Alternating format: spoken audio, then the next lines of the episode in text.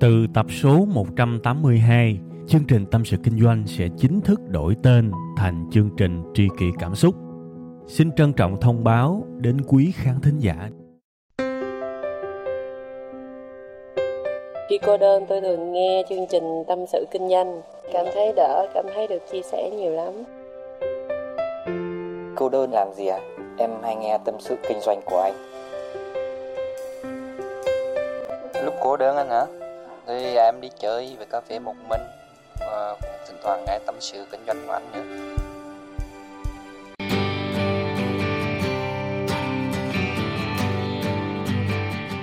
Xin chào các bạn, lại là sáng thứ hai và lại là chương trình Tâm sự Kinh doanh, chương trình chém gió xuyên quốc gia, xuyên màn đêm, xuyên năm này tới năm nọ.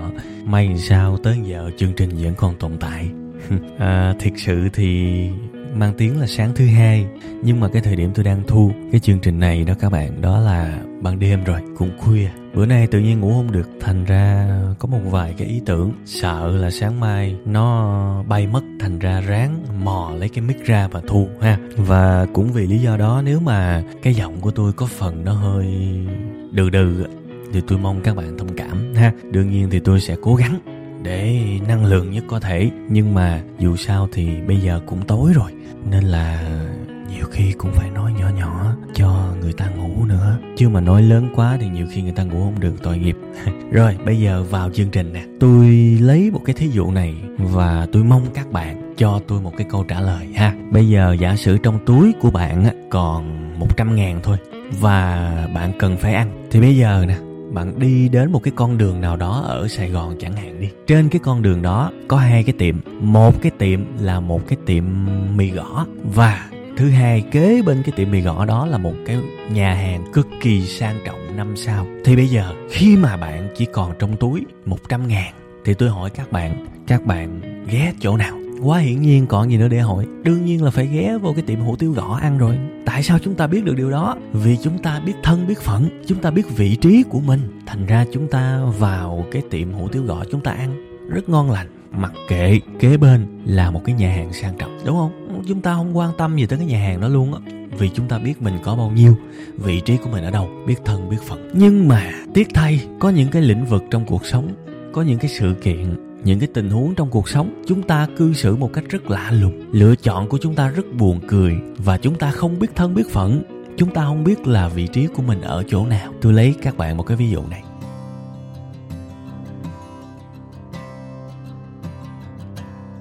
Tôi nhớ có một lần trên cái clip mà hướng dẫn cách à, lập kế hoạch kinh doanh vốn dưới 3 triệu á tôi đọc được một cái comment như thế này. À mà trước khi mà tôi đọc cái comment thì à, bạn nào mà chưa có xem cái clip đó thì tôi à, nói lại sơ sơ để các bạn hiểu cái ngữ cảnh ha. Thì cái clip này tôi hướng dẫn mọi người cách để có thể triển khai ý tưởng lập một cái bản kế hoạch hoàn thiện và đầy đủ. Trong cái trường hợp mà túi của người kinh doanh có quá ít tiền cụ thể là 3 triệu trở xuống. Đấy thì cái bài này tôi hướng dẫn rất là kỹ về cái cách mà các bạn dùng cái đầu của mình trí tuệ của mình để thực thi được những công việc mà đòi hỏi nhiều tiền. Ha, như người ta là người ta sẽ dùng tiền ra để mua cái đó. Nhưng mà bây giờ mình không có tiền thì mình sẽ phải nghĩ cách, mình sẽ phải cực, mình phải làm nhiều thứ nha. Nhưng mà mục tiêu tiên quyết là mình không tốn tiền. Ha, hoặc là tốn rất ít. Thì bên cạnh rất rất nhiều người khen cái bài đó, thì vẫn có một số bạn vào chê, vào comment. Mà tôi nghe tôi cũng sắc bất sang bàn không biết reply làm sao. Cái lời chơi cụ thể là, ủa, ông dạy kiểu như vậy thì giống dạy tầm bậy quá. Nói như ông thì một cái người kinh doanh phải làm hết tất cả mọi thứ hả? Phải tự ờ, làm sản phẩm, phải tự marketing, phải tự bán hàng, phải tự làm hết hả? Rồi làm thời gian công sức như vậy làm sao mà tập trung, làm sao mà làm tốt được? Làm kiểu như ông dạy một tháng bán chừng ba cái là maximum. Đấy, lấy đầu giàu nổi? Đó, chơi như vậy đó các bạn thì tôi mới reply bạn đó. Mặc dù tôi cũng ráng, tôi tôi rặn, tôi nặng ra một cái gì đó để tôi reply á. Thì tôi mới nói các bạn đó là, bạn ơi bạn quên mất là cái ngữ cảnh mà tôi đưa ra là một cái việc chúng ta có rất là ít vốn. Mà chúng ta có ít vốn mà chúng ta không có làm hết tất cả các khâu mà chúng ta đi thuê người á, thì bạn nhắm, bạn sống nổi không? Bạn nhắm bạn tồn tại nổi không? Bạn không có tiền mà bạn còn đi thuê người nữa, thì chắc hai tuần là bạn đi móc bọc quá, không có tiền trả cho người ta đó. Ủa, không có tiền thì phải bỏ sức ra làm chứ, đúng không? Không có tiền thì phải chịu khó làm xiên đi những cái con đường miễn phí nhưng chấp nhận chậm. Phải chấp nhận lấy công làm lời, phải chấp nhận đổ mồ hôi soi nước mắt. Chứ làm sao? Đúng không? Giống như giờ các bạn đi lên trên núi chẳng hạn, lên núi bà đen đi. Bây giờ mấy bạn có tiền thì các bạn có thể đi cáp treo thì nó lẹ, nó sướng, nó có view đẹp. Còn bây giờ không có tiền thì phải phải làm sao? Phải đi bộ, phải mệt, phải lâu, phải nắng nôi.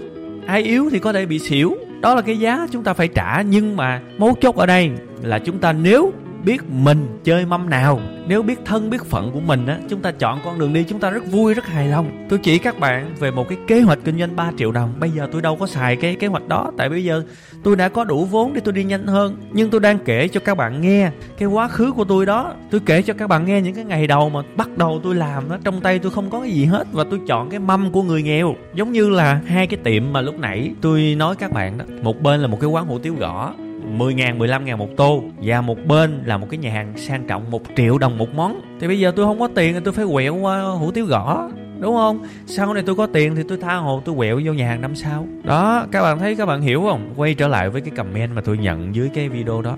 Những cái người mà mang những cái suy nghĩ mà không rõ ràng, không rạch rồi Cái vị trí của mình đó, những người đó sống khổ lắm. Tôi nói thiệt, tại vì nó cứ lững lững Nó không tới đâu cả. Bây giờ sống người nghèo thì không cam tâm mà chơi cuộc chơi của người giàu thì đâu có đủ lực. Thành ra cứ đứng im tại chỗ bị mắc kẹt đứng hoài không làm được gì hết. À, phải biết thân biết phận mình chứ. Các bạn công nhận không? Bây giờ mình nghèo thì ok mình chơi cái cuộc chơi của người nghèo. Ít ra mình đã mình bắt đầu mình làm. Và ít ra mình dịch chuyển lên. Mình đi lên mình tiến lên. Có thể nó chậm chút nhưng ít ra nó vẫn tốt hơn. Đứng im.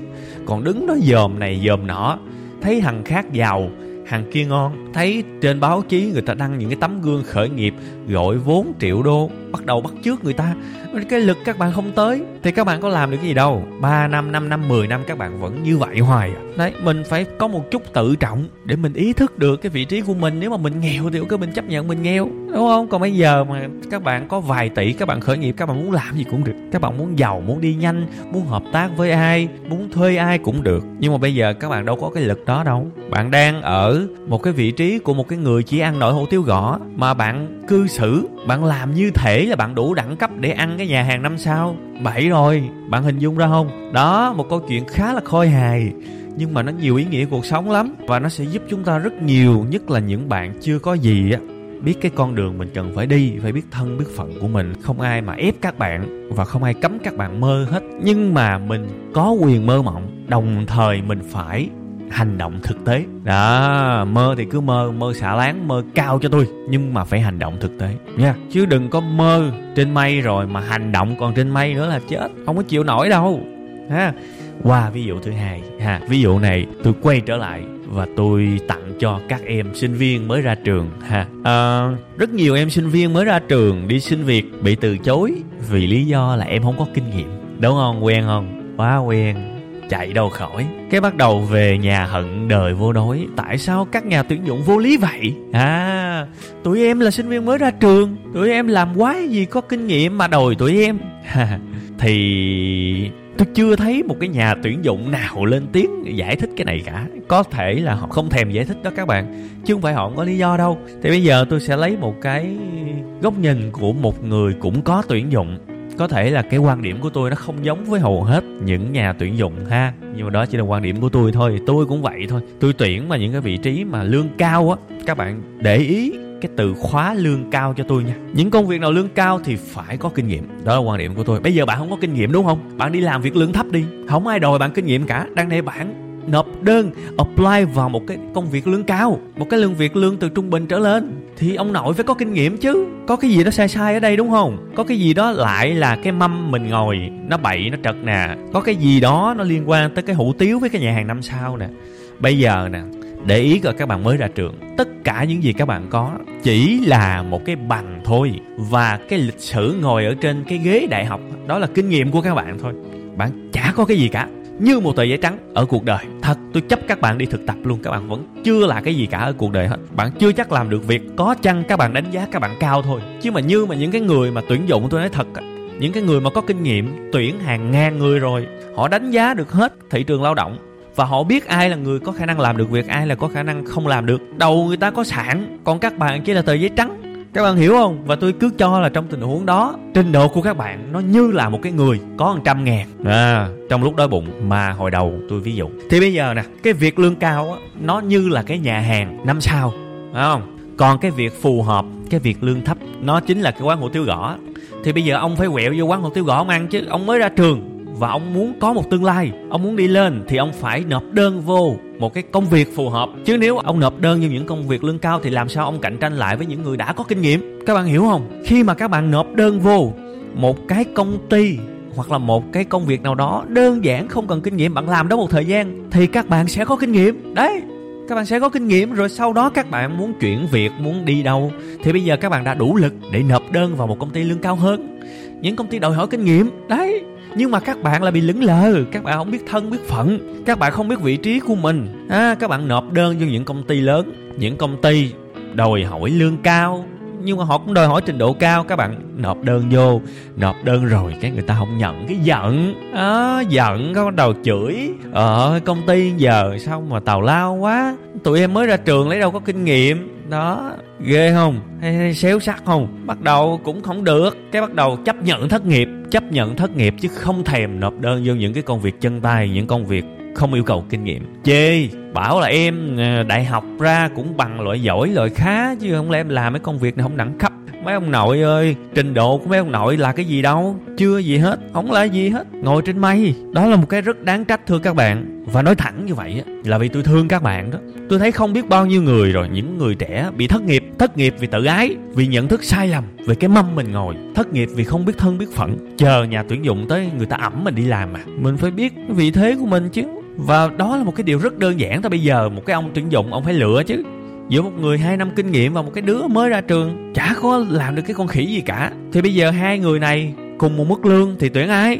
Nhắm mắt cũng biết là tuyển cái người nhiều kinh nghiệm hơn, an toàn hơn, chín chắn hơn, đúng không? Sao đi tuyển một cái người trẻ mà không có kinh nghiệm được, bản thân các bạn mới là người phải chỉnh sửa, nha. Chứ không phải là nhà tuyển dụng. Và đây là một cái bài học rất lớn cho các em nào mới ra trường chọn cái mâm nào đi. Mới ra trường đi làm để có kinh nghiệm chứ không phải đi làm để kiếm tiền đi làm để trưởng thành, đó là cái mục tiêu tiên quyết, phải chọn cái mâm của mình. Có trăm ngàn vô hủ tiếu gõ ăn, vui vẻ và đừng hận đời vô đói đừng có nhìn cái thằng ăn nhà hàng bên kia rồi ganh tị, rồi chửi nó. Đâu có được, nó có tiền, nó có đẳng cấp thì nó ăn bên đó. Mình chả có gì, thì mình phải ăn nhín bên đây, phải không? Thậm chí là như tôi, hồi xưa tôi nói thật các bạn, tôi còn không ăn cái nổi cái tiệm hủ tiếu gõ, tôi đi thẳng vô tiệm tạp hóa tôi mua gói mì tôi ăn. Đấy các bạn hiểu được tình huống là như vậy nha. Nó ví dụ số 2 nó cũng thấm lắm á. Và tôi hy vọng là các bạn trẻ ha uh, ra trường hay là chưa ra trường nghe và sẽ hiểu một cái này. Đấy bây giờ qua tới cái ví dụ uh, cuối cùng đi ha. Đây là cái ví dụ cũng uh, khá đại chúng cũng từ một cái à, video clip của tôi. Đó là ví dụ về viết tiếng Anh. Các bạn thấy cái bài viết tiếng Anh không cần nỗ lực á, tôi chỉ các bạn cách sử dụng Google dịch để viết cho đúng ngữ pháp, đúng ngữ cảnh, không viết sai, đúng không? Và tôi báo các bạn một cái tin vui luôn á, là có một vài người á, lấy cái bài này đó để viết hợp đồng với người nước ngoài đó các bạn. Và thắng được hợp đồng đàng hoàng nha. Họ gửi email cho tôi và thông báo. Vui vô cùng luôn các bạn. Tuy nhiên thì bên cạnh đó vẫn có những cái bạn à, gửi cho tôi kiểu như thế này. Anh ơi hoặc là thầy ơi ha. À, em sợ em thì em không có giỏi viết tiếng anh. Nhưng mà em xài google dịch thì em sợ nó không đúng. Em thấy nó không có tự nhiên. À bắt đầu thấy cũng bậy bậy rồi nha bắt đầu thấy cũng bậy bậy rồi. Có cái gì đó về cái việc không biết thân biết phận ở đây. Thì tôi hay trả lời lại vậy nè. Tóm lại là em dở tiếng anh đúng không? Em dở tiếng anh thì bây giờ em chỉ có hai con đường thôi. Một là em học cho giỏi đi rồi em viết cho hay. Công nhận không? Còn nếu mà em không giỏi thì em phải biết sử dụng công cụ một cách thông minh và chấp nhận sự tương đối. Khi em sử dụng công cụ, tôi thừa nhận với em, chúng ta bắt buộc sẽ phải viết những mẫu câu đơn giản. Nhưng thà viết được còn hơn không viết được. Khi mà trình độ em quá yếu, em lại mơ về một cái kết quả, một cái bài viết như một người học sinh điểm A ở một cái trường đại học như là Stanford hay là Harvard. Thì lấy đâu ra? Lại là câu chuyện cũ của cái tiệm mì gõ và cái nhà hàng. Trình độ của em bây giờ nó xứng đáng như là một người có 100k ở trong túi, đúng không? Thì bây giờ kết quả cùng lắm. Em biết thân biết phận á, thì sử dụng phần mềm đi. Vào cái tiệm mì gõ, sử dụng phần mềm và có một cái kết quả như là cái tiệm mì gõ đó. Nhưng mà tôi nói thật với các bạn, cái bài đó của tôi á, tôi tin là cái tính ứng dụng cao hơn nhiều so với cái tiệm mì gõ. Tôi nói thật nó rất gần rồi với cái nhà hàng đó, nó cũng là một cái quán ăn rồi chứ không còn là mì gõ nữa. Thiệt nếu các bạn xem chăm chú tôi nói thật các bạn làm hợp đồng bằng tiếng nước ngoài cũng được các bạn viết thư cũng được các bạn comment cũng được. Gần như là tất cả những cái tác vụ đời sống sử dụng chữ cái bài đó giải quyết được hết. Tôi khẳng định thôi. đấy thì phải biết chọn cái cái mâm đó của mình chứ. Tự nhiên cái giờ mình kém mà xài google dịch lại chê là không chuẩn con trăm ngàn lại đòi vô ăn nhà hàng xịn. Các bạn thấy không? Cũng lại là câu chuyện biết thân biết phận và tôi nói cái cái lỗi này á, nếu mà chúng ta mà mà không kỹ á, chúng ta sẽ rất dễ mắc phải, mà mắc phải một cách vô thức luôn á. Rồi cuối cùng ai khổ? Bạn khổ chứ ai? Tôi đâu có khổ. Cuối cùng ai là người trả giá cho cái sai lầm cuộc đời đó? Bạn chứ ai? Bao nhiêu tấm gương thất nghiệp mấy năm trời vì tự ái? Bao nhiêu tấm gương muốn khởi nghiệp? Cuối cùng 5 năm 10 năm ngồi chỗ chả làm được khỉ gì cả, hoặc ra làm cái là thất bại. Vì cái lực yếu nhưng mà thích chơi như người khổng lồ. Không biết thân, biết phận, biết bao nhiêu người học tiếng anh. 10 năm cũng không xong, vì bản thân họ kém, nhưng mà họ lại đặt kỳ vọng quá cao. Họ muốn như là những người bản xứ, muốn phải hoàn hảo, muốn phải phát âm chuẩn, nói hay. Vậy thì tốt nhất là qua mỹ sống luôn đi. Cái giá trả ít cái mâm ngồi tầm bậy lại muốn nhiều, nha. Và bây giờ tôi khuyến mãi thêm các bạn một cái ví dụ nữa. Đúng ra là ví dụ thứ ba là xong rồi đó. Nãy tôi sắp ý trong đầu là ví dụ số 3 là được. Nhưng mà bây giờ có thêm một cái ví dụ nữa nè. Ví dụ này hứng quá, khuyến mãi. Rất nhiều lần nha. Tôi thấy à, tụi nhỏ nó bảo là em không có gấu, em fa em ế. Hỏi sao, nó gái chê em. Hỏi chê gì? Em chả biết. Nhưng mà em sao giờ không có bồ? Em thấy em cũng được. đứa nào mà nó nói nó cũng được, mà thực tế ngược lại là các bạn tự hiểu thì à, sau khi mà nói xong, tôi thấy thằng cu đó nó toàn thích gái đẹp không? Mà nhìn lại nó, thất nghiệp, sinh viên mà chưa đi làm, rồi cũng xề xòa, trình độ cũng không có gì nổi bật. Thì bây giờ tôi mới hỏi nó là, ê ê ê, em em có ý thức được cái thân phận của em không? Có đứa gái đẹp hoặc là giỏi nào mà nó lại đi yêu một cái thằng bất tài vô dụng, không có tiền, lại không đẹp trai, bê bối nữa? Đứa con gái đó chắc đứa nó bị tâm thần gái đẹp không bao giờ nó lựa những đứa như vậy hết. Nên là mình phải biết thân biết phận của mình chứ. Nâng cấp cái thân phận mình lên. Để vậy hoài làm sao có bộ được. Mình phải có một cái gì đó nó phù hợp đúng không? Bây giờ giả sử mình xấu đi nhưng mình giỏi thì mình vẫn hút được người ta. Tại vì cái thân phận mình nó lên chút chút xíu đúng không? Hoặc là bây giờ mình nghèo nhưng mà mình đẹp trai thì cũng được. Vẫn có một cái giá trị trong mắt của người ta. Đi theo con đường cô gái kiểu đẹp trai ha. Vẫn là một cái hướng đi đúng không hoặc là bây giờ em bụng phệ, đầu em hối, rồi em lùn, em sồ sề nhưng mà em giàu. Em bước từ một cái chiếc BMW xuống, thì em vẫn hút được gai đẹp. Tôi nói rất thực tế nha, đây là bài học cuộc đời á. Vì em có một cái để người ta chú ý, còn bây giờ em chả có gì cả, thì em, một là em phải cua những cái người như em á. Kiếm đứa nào rảnh rảnh, quẩn quẩn như em cua được, dính liền. Ngu tầm ngu, mã tầm mã mà. Tầng lớp nào chơi với tầng lớp đó, đẳng cấp nào chơi với hút đẳng cấp đó. Chứ mà mơ mộng xa vậy, cũng lại là không biết thân biết phận không biết cái mâm nào ngồi. Rồi cuối cùng bày đặt đi uh, chê hận đời vô đối nói cuộc đời không công bằng. Gái nó toàn theo mấy thằng giàu hết. Đúng rồi chúng lại nó theo mấy thằng nghèo? Rồi gái toàn theo mấy thằng đẹp trai hết. Đúng rồi không lẽ gái nó đi theo mấy thằng xấu trai? Đúng không? Chuyện này quá hợp lý. Tôi nghe đâu phong phanh có người nói là cuộc đời bất công quá quyền thuộc về người giàu. Tôi thấy ừ đúng rồi mà. Không lẽ quyền lực thuộc về mấy nghèo? Vậy người ta học người ta cố gắng người ta ráng phấn đấu để được trở thành người yếu hả? Đâu ra mấy ba. Vậy là những người không cần học, những người nằm thẳng cẳng ra ngủ, những kẻ nghèo rớt mồng tơi lại là những kẻ nắm quyền hả? Đâu ra. Quá nhiều cái sự lẫn lộn trong đầu óc của các bạn trong khi cái chuyện quy luật cuộc sống này là những chuyện rất bình thường luôn á. Tôi nói thiệt, vô cùng bình thường. Ha, thôi cũng nhiều rồi, bốn ví dụ luôn rồi. Hy vọng là bạn nhân viên dựng phim không có giận tôi, lỡ nói nhiều. Và tôi hy vọng là bản thân chúng ta sẽ đúc kết và sẽ học được một cái điều gì đó nha. Cái lỗi này mà mắc phải khổ lắm. Rồi, hẹn các bạn vào giờ này tuần sau nha.